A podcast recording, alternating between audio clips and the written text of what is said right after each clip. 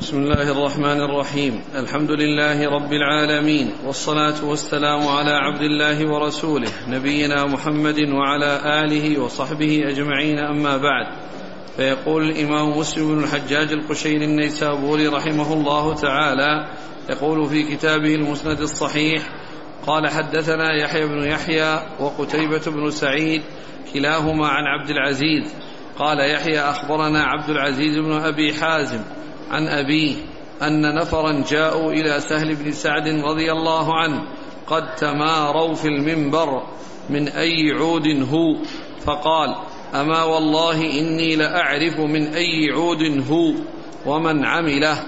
ورأيت رسول الله صلى الله عليه وسلم أول يوم جلس عليه قال فقلت له يا أبا عباس فحدثنا. قال أرسل رسول الله صلى الله عليه وسلم إلى امرأة. قال أبو حازم إنه ليسميها يومئذ. انظري غلامك النجار يعمل لي أعوادا أكلم الناس عليها. فعمل هذه الثلاث درجات ثم أمر بها رسول الله صلى الله عليه وسلم فوضعت هذا الموضع. فهي من طرفاء الغابة. ولقد رأيت رسول الله صلى الله عليه وسلم قام عليه فكبر وكبر الناس وراءه وهو على المنبر ثم رفع فنزل القهقرى حتى سجد في أصل المنبر ثم عاد حتى فرغ من آخر صلاته ثم أقبل على الناس فقال يا أيها الناس إني إنما صنعت هذا لتأتموا بي ولتعلموا صلاتي. بسم الله الرحمن الرحيم. الحمد لله رب العالمين. وصلى الله وسلم وبارك على عبده ورسوله نبينا محمد وعلى آله وأصحابه أجمعين.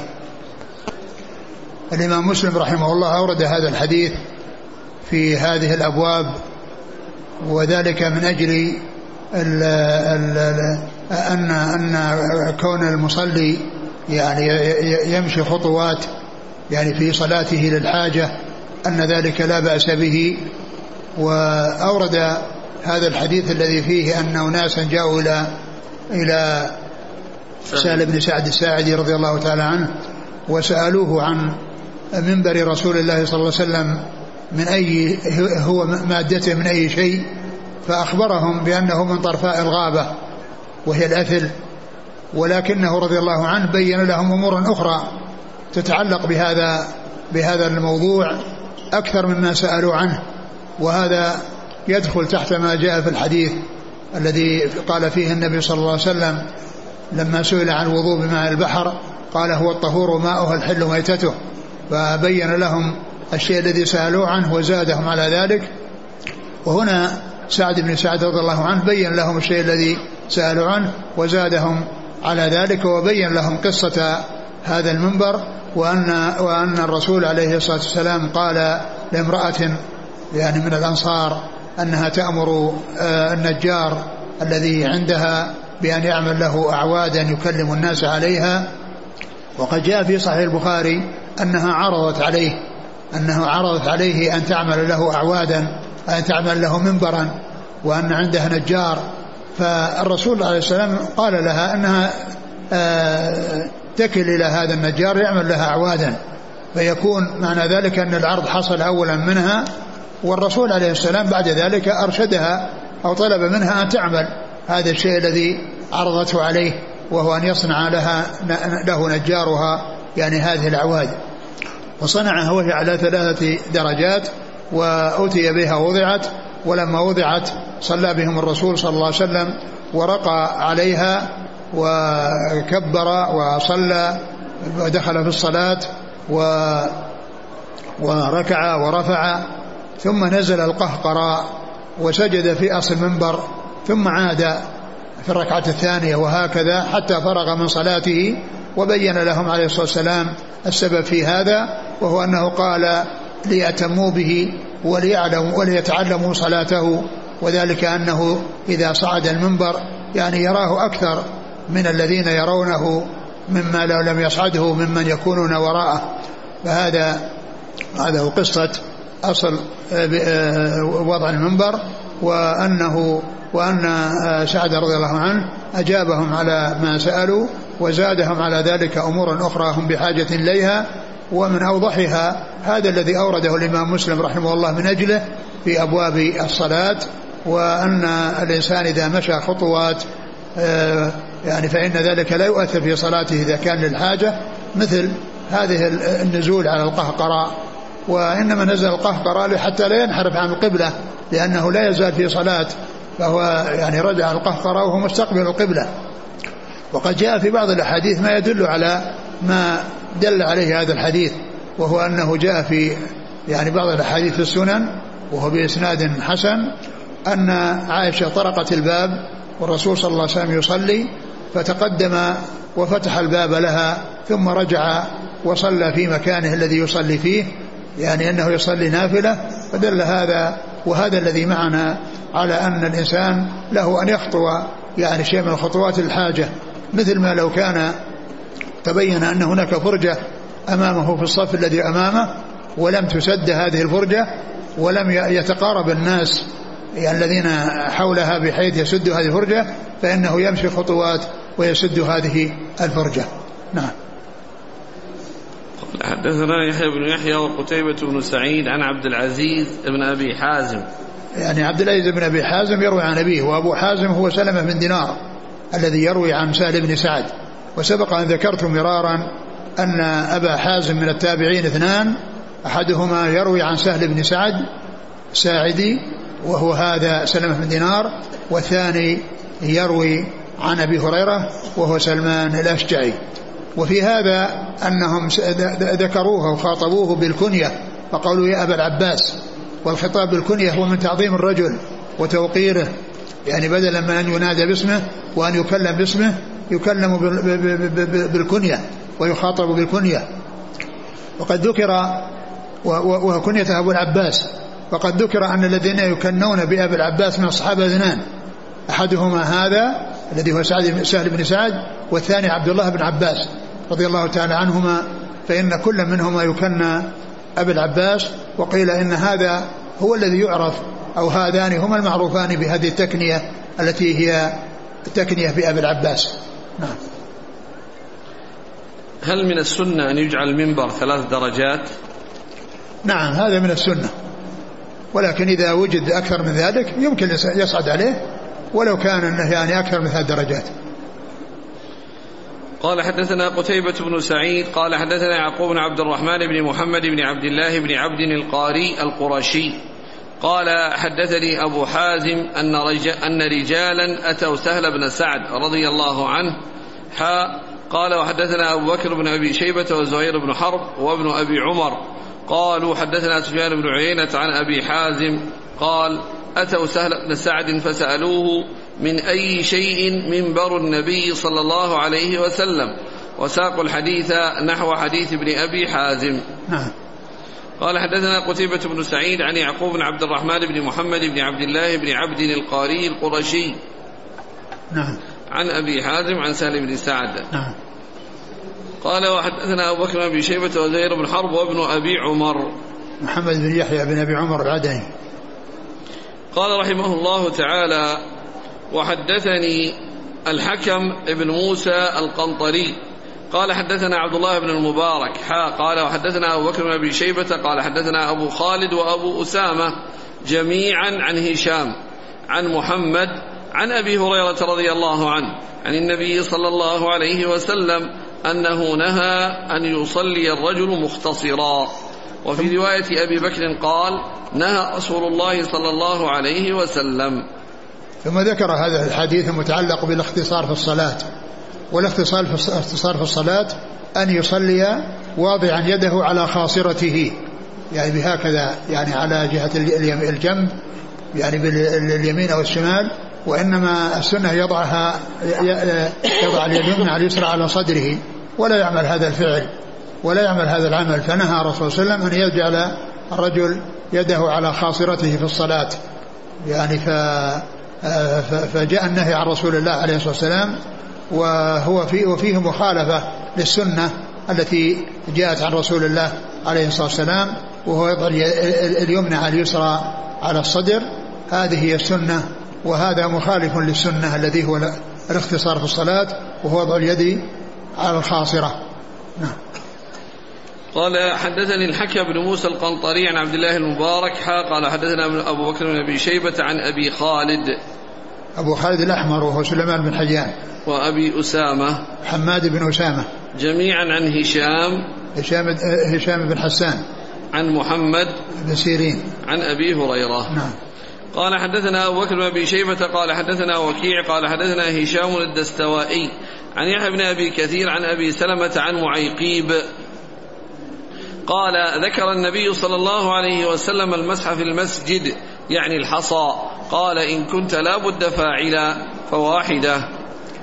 ثم ذكر هذا الحديث المتعلق بالعمل في الصلاة وهو مسح الأرض. ومسح الأرض يعني وتسويتها للسجود عليها. فالرسول عليه الصلاة والسلام لما سئل عن ذلك قال إن كنت فاعلا فمرة واحدة. يعني يكون في الأول. إذا كانت الأرض يعني فيها نزول وارتفاع وليست مستوية فكونه يسويها عندما يريد أن يسجد لأول مرة يفعل ذلك مرة واحدة ثم بعد ذلك لا يعود إلى تسويتها لأنها سويت في الأول لأنها قد تكون الأول فيه يعني من حيث المشي عليها فيكون بعضها فيه علو وبعضها فيه نزول يعني في الرمل وفي التراب فإذا سويت صارت متساوية الإنسان يسجد عليها وهي متساوية. فإذا كان الإنسان محتاجا إليها فيفعلها مرة واحدة في الأول ولا يعود إلى ذلك. لا حاجة إلى أنه يمسح الأرض كلما يريد أن يسجد لأن التسوية حصلت في الأول. وبعد ذلك لا حاجة إلى التسوية وإنما هو عمل من غير حاجة إليه.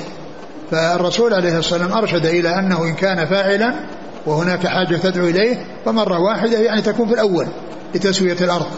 نعم. قال حدثنا أبو بكر بن أبي شيبة عن وكيع. وكيع بن الجراح. عن هشام الدستواي عن يحيى بن أبي كثير عن أبي سلمة عن معيقيب. نعم.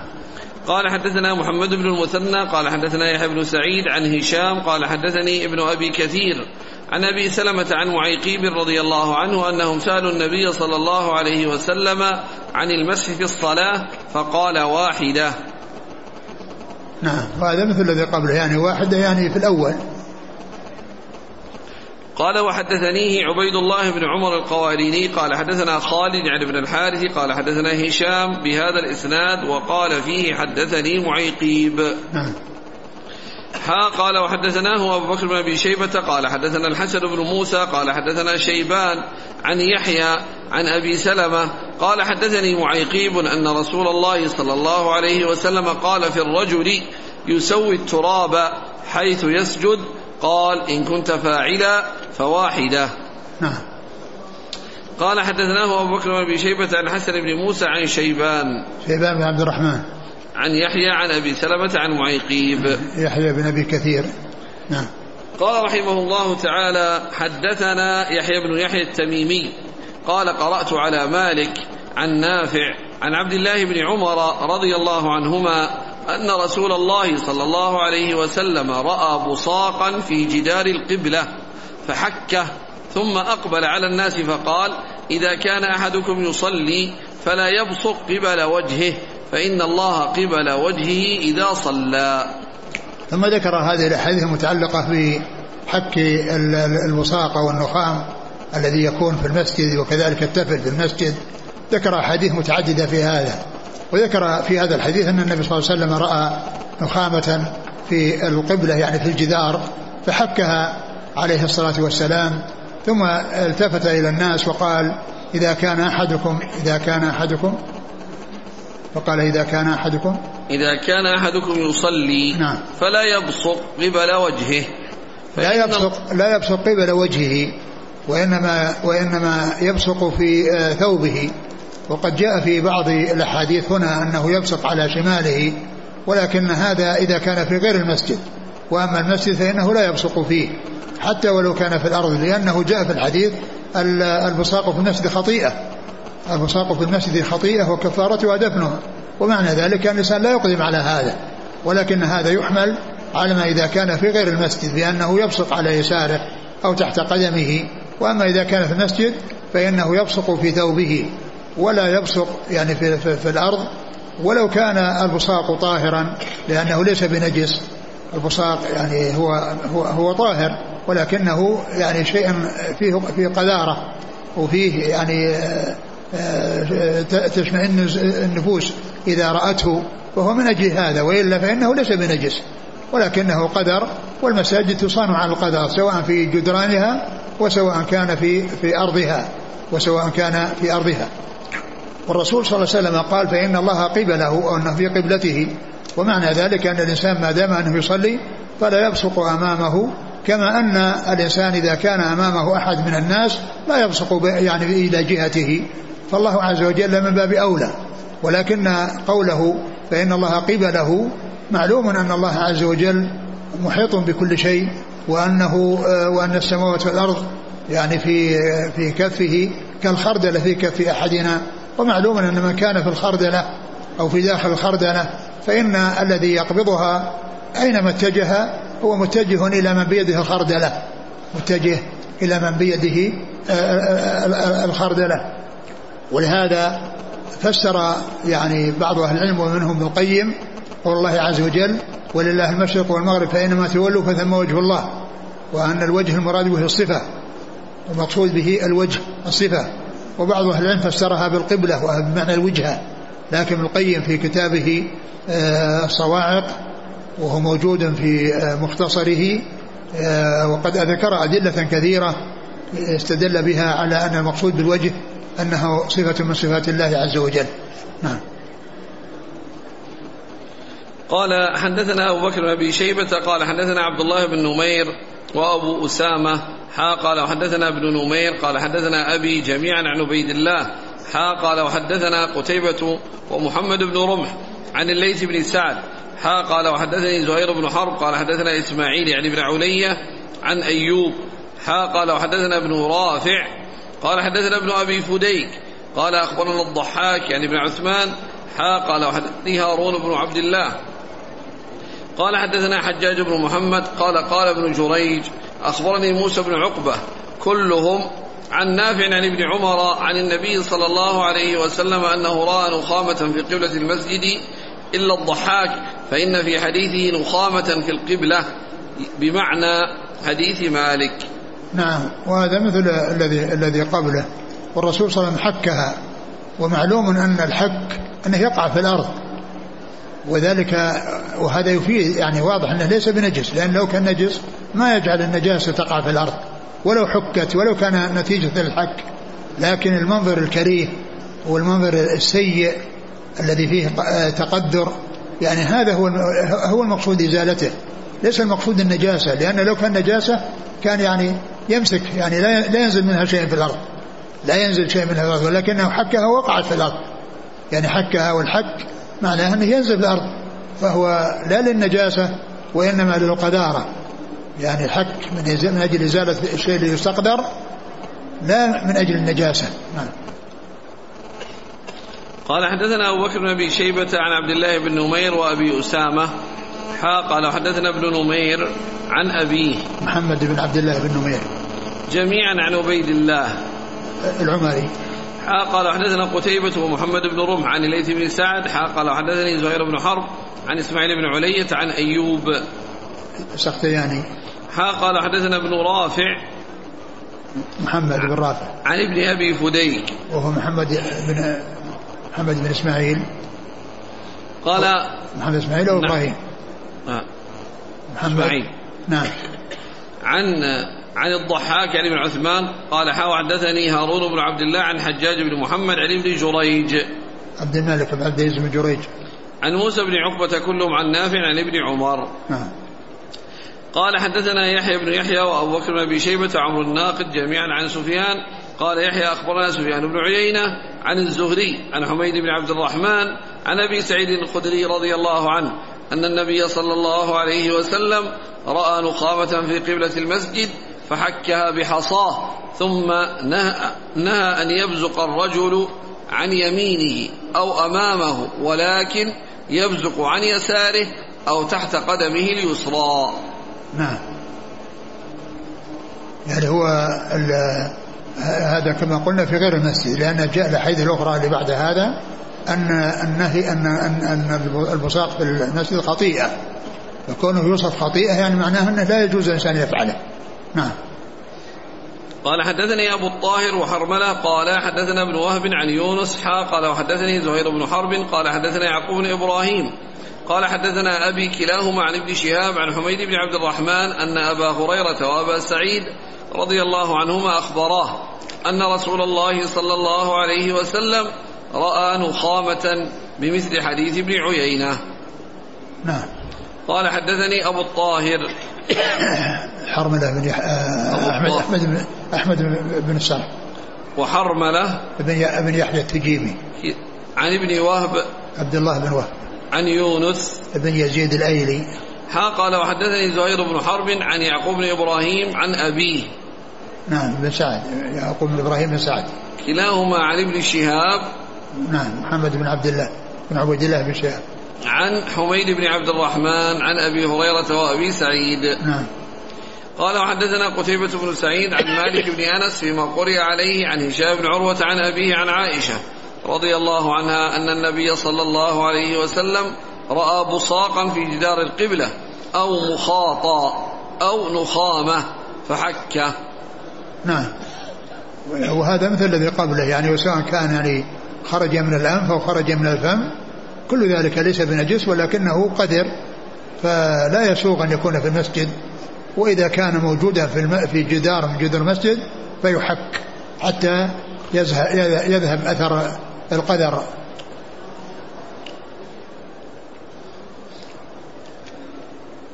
قال حدثنا أبو بكر بن أبي شيبة وزهير بن حرب جميعا عن ابن علية قال زهير حدثنا ابن علية عن القاسم بن مهران عن أبي رافع عن أبي هريرة رضي الله عنه أن رسول الله صلى الله عليه وسلم رأى نخامة في قبلة المسجد فأقبل على الناس فقال ما بال أحدكم يقوم مستقبل ربه فيتنخع فيتنخع أمامه. أيحب أحدكم أن يستقبل فيتنخع في وجهه؟ فإذا تنخع أحدكم فليتنخع عن يساره تحت قدمه. فإن لم يجد فليقل هكذا. ووصف القاسم فتفل في ثوبه ثم مسح بعضه على بعض. نعم. نعم. قال وحدثنا شيبان بن فروق قال حدثنا عبد الوارث حا قال وحدثنا يحيى بن يحيى قال أخبرنا هشيم حا قال وحدثنا محمد بن المثنى قال حدثنا محمد بن جعفر قال حدثنا شعبة كلهم عن القاسم بن مهران عن أبي رافع. عن أبي هريرة رضي الله عنه عن النبي صلى الله عليه وسلم نحو حديث ابن علية وزاد في حديث هشيم قال أبو هريرة كأني أنظر إلى رسول الله صلى الله عليه وسلم يرد ثوبه بعضه على بعض. نعم. قال حدثنا محمد بن المثنى وابن بشار قال ابن المثنى حدثنا محمد بن جعفر قال حدثنا شعبة قال سمعت قتادة يحدث عن أنس بن مالك رضي الله عنه قال قال رسول الله صلى الله عليه وسلم إذا كان أحدكم في الصلاة فإنه يناجي ربه فلا يبزقن بين يديه ولا عن يمينه ولكن عن شماله تحت قدمه. وهذا مثل ما تقدم ولكن كما عرفنا كل ذلك في غير المسجد. يعني كونه يدفل يعني عن يساره أو تحت قدمه إنما هو في غير المسجد. وأما يعني في المسجد فإنه يعني يدفل في ثوبه. ولا يعني يحصل منه شيء للمسجد وإنما كونه يدفل على يساره أو تحت قدمه إذا كان في غير المسجد. نعم.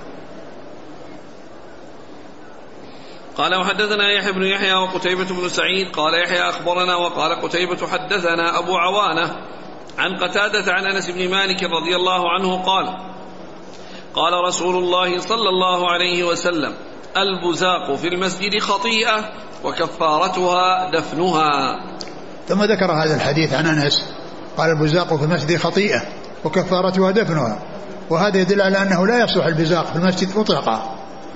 يعني لا لا على جدار ولا على في الأرض.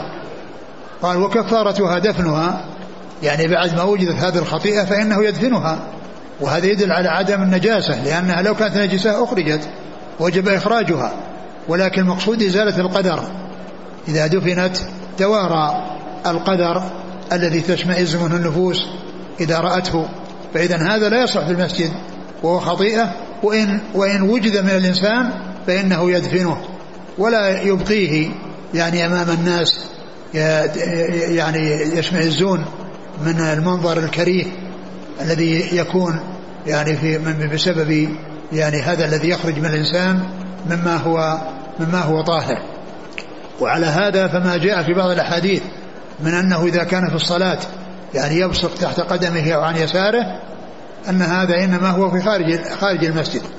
ولو كان أيضا في خارج فإن الأولى أن يبصق في ثوبه أن الأولى أن يبصق يعني في ثوبه لكنه يجوز له أن يبصق في الأرض تحت قدمه أو عن يساره إذا لم يكن في المسجد ولم يكن عن يساره أحد.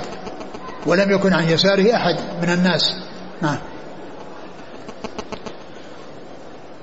قال حدثنا يحيى بن حبيب بن الحارثي قال حدثنا خالد يعني بن الحارثي قال حدثنا شعبة قال سألت قتادة عن التفل في المسجد فقال سمعت أنس بن مالك رضي الله عنه يقول سمعت رسول الله صلى الله عليه وسلم يقول التفل في المسجد خطيئة وكفارتها دفنها. نعم نعم.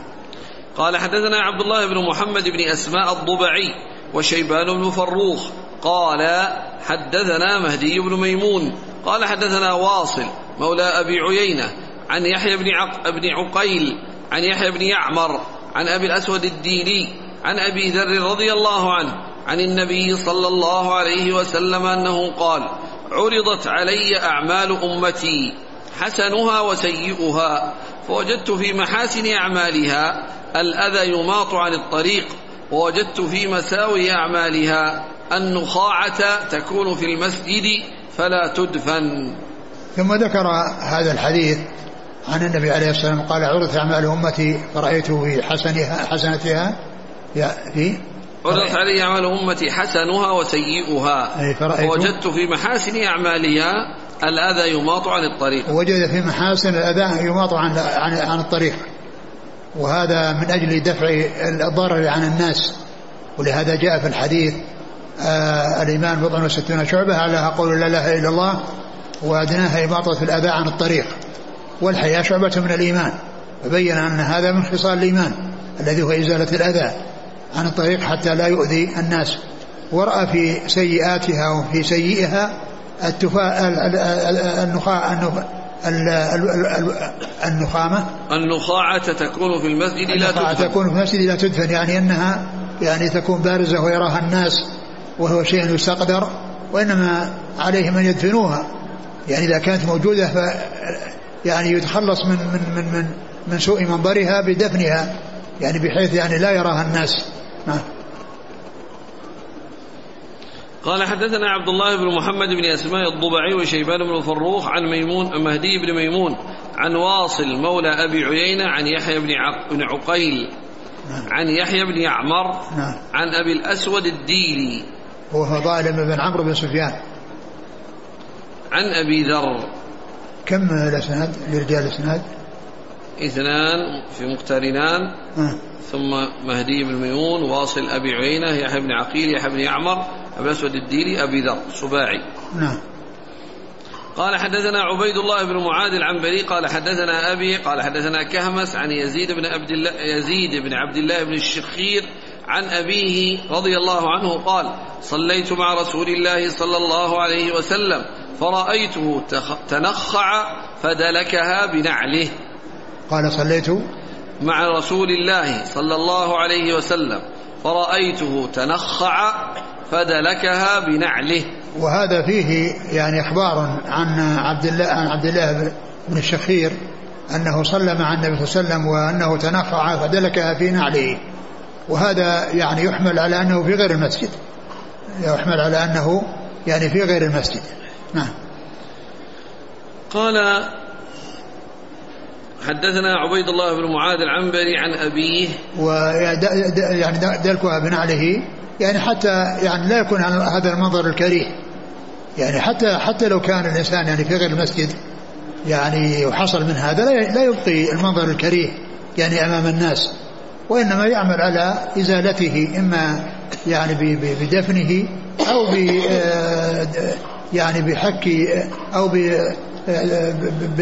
بالنعل يعني كونه يعني يحركها فوق حتى تزيل يعني هذا الأثر الذي هو منظر. وأما بالنسبة للمسجد فليس فمعلوم أن الحديث اللي وردت أنه خطيئة وأن كفارتها دفنها يعني بحيث أنها وإن كانت يعني في المسجد ووجوده ولكن ما في مكان للدفن فإن الإنسان يعمل على إزالة منظرها الكريه بأي طريقة إما بحكها بشيء أو بوضع يعني شيء أو عمل شيء يزيل المنظر الكريه يعني إذا كان ليس هناك تراب.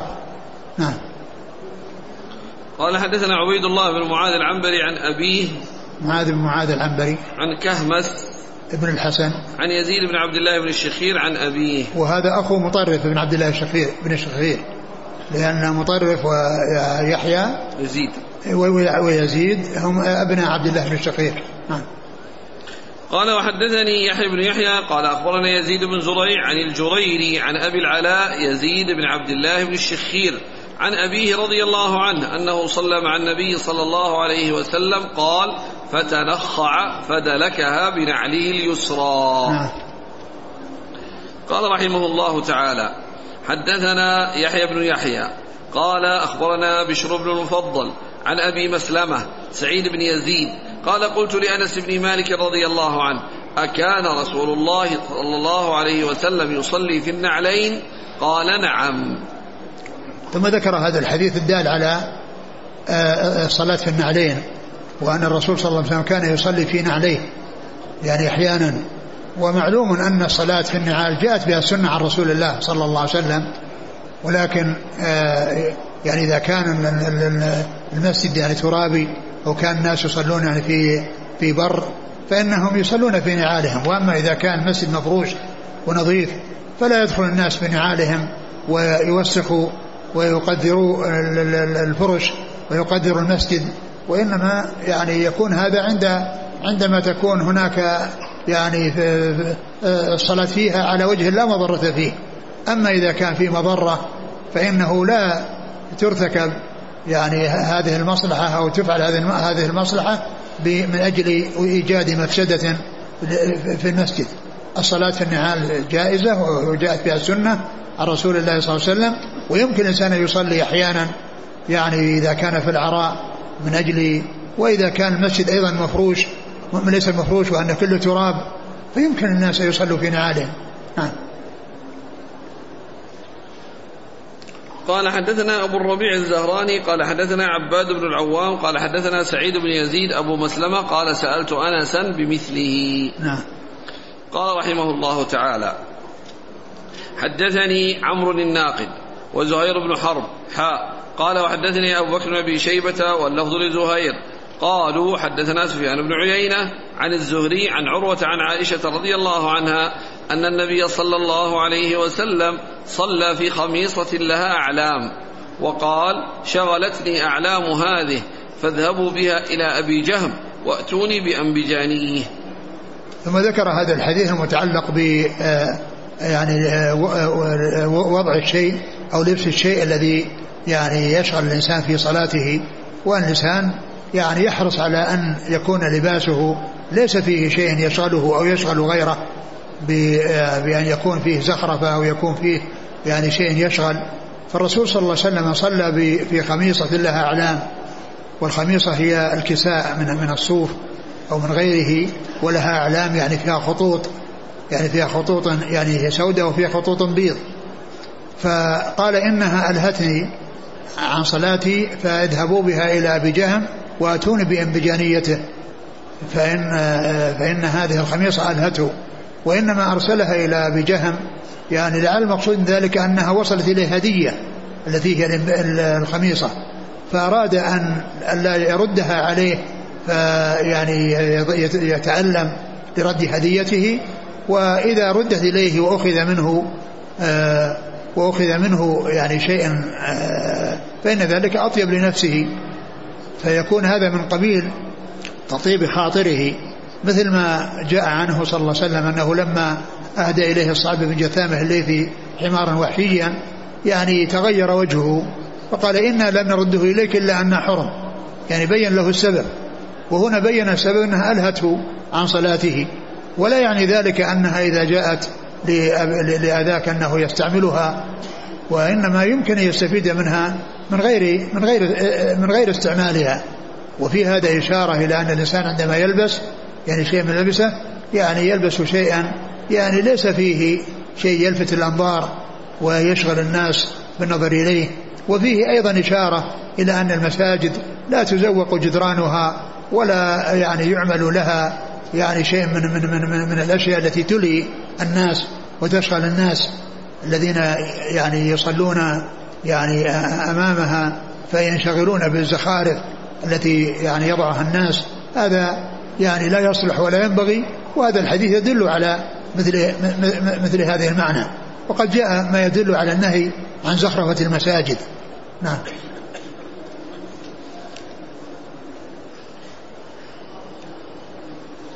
قال حدثنا حرملة بن يحيى قال أخبرنا ابن وهب قال أخبرني يونس عن ابن شهاب قال أخبرني عروة بن الزبير عن عائشة رضي الله عنها قالت قام رسول الله صلى الله عليه وسلم يصلي في خميصة ذات أعلام فنظر إلى علمها فلما قضى صلاته قال اذهبوا بهذه الخميصة إلى أبي جهم ابن حذيفة وأتوني بأنبجانية فإنها ألهتني آنفا عن ألهتني آنفا في صلاتي. نعم. قال حدثنا أبو بكر بن أبي شيبة قال حدثنا وكيع عن هشام عن أبيه عن عائشة رضي الله عنها أن النبي صلى الله عليه وسلم كانت له خميصة لها علم فكان يتشاغل بها في الصلاة فأعطاها أبا جهم وأخذ كساء له أنبجانيا. نعم. قال رحمه الله تعالى أخبرني عمرو الناقد وزهير بن حرب وأبو بكر بن أبي شيبة قالوا حدثنا سفيان بن عيينة عن الزهري عن أنس بن مالك عن النبي صلى الله عليه وسلم قال إذا حضر العشاء وأقيمت الصلاة فابدأوا بالعشاء. وهذا يتعلق يدل على هذا الحديث يدل على أن الإنسان عندما يعني يقدم العشاء ويأتي وقت الصلاة فإنه يعني يأكل ولا يعني يدخل في الصلاة ونفسه متعلقة بهذا الطعام ومشوش. يعني لرؤيته الطعام وكونه قام يصلي وتركه حتى يصلي بل يبدأ بالصلاة بل يبدأ بالعشاء وبعد ذلك يأتي بالصلاة حتى يكون مقبلا على صلاته ليس مشوشا في صلاته بهذا الطعام الذي رآه والذي قدم وتركه من أجل أن يصلي بل يأكل حتى إذا دخل في صلاته وإذا هو مقبل على صلاته بخشوع ليس متعلقا بهذا الأكل وليس منشغلا يعني بهذا الأكل الذي يعني يريد أن ينتهي من صلاته حتى يأتي إليه. بل يقضي بل يأكل ويقضي حاجته منه ثم بعد ذلك يأتي بالصلاة ليدخل ليدخل فيها وهو على على راحة وعلى طمأنينة وعلى خشوع. نعم.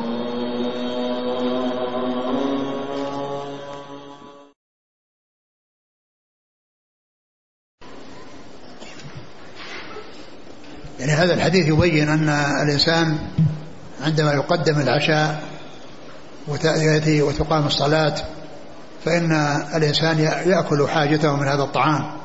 لكن لا ينبغي أن يقدم الطعام يعني إذا كان آه، الصلاة وقتها قريب وإنما يعني يقدم بعد الصلاة.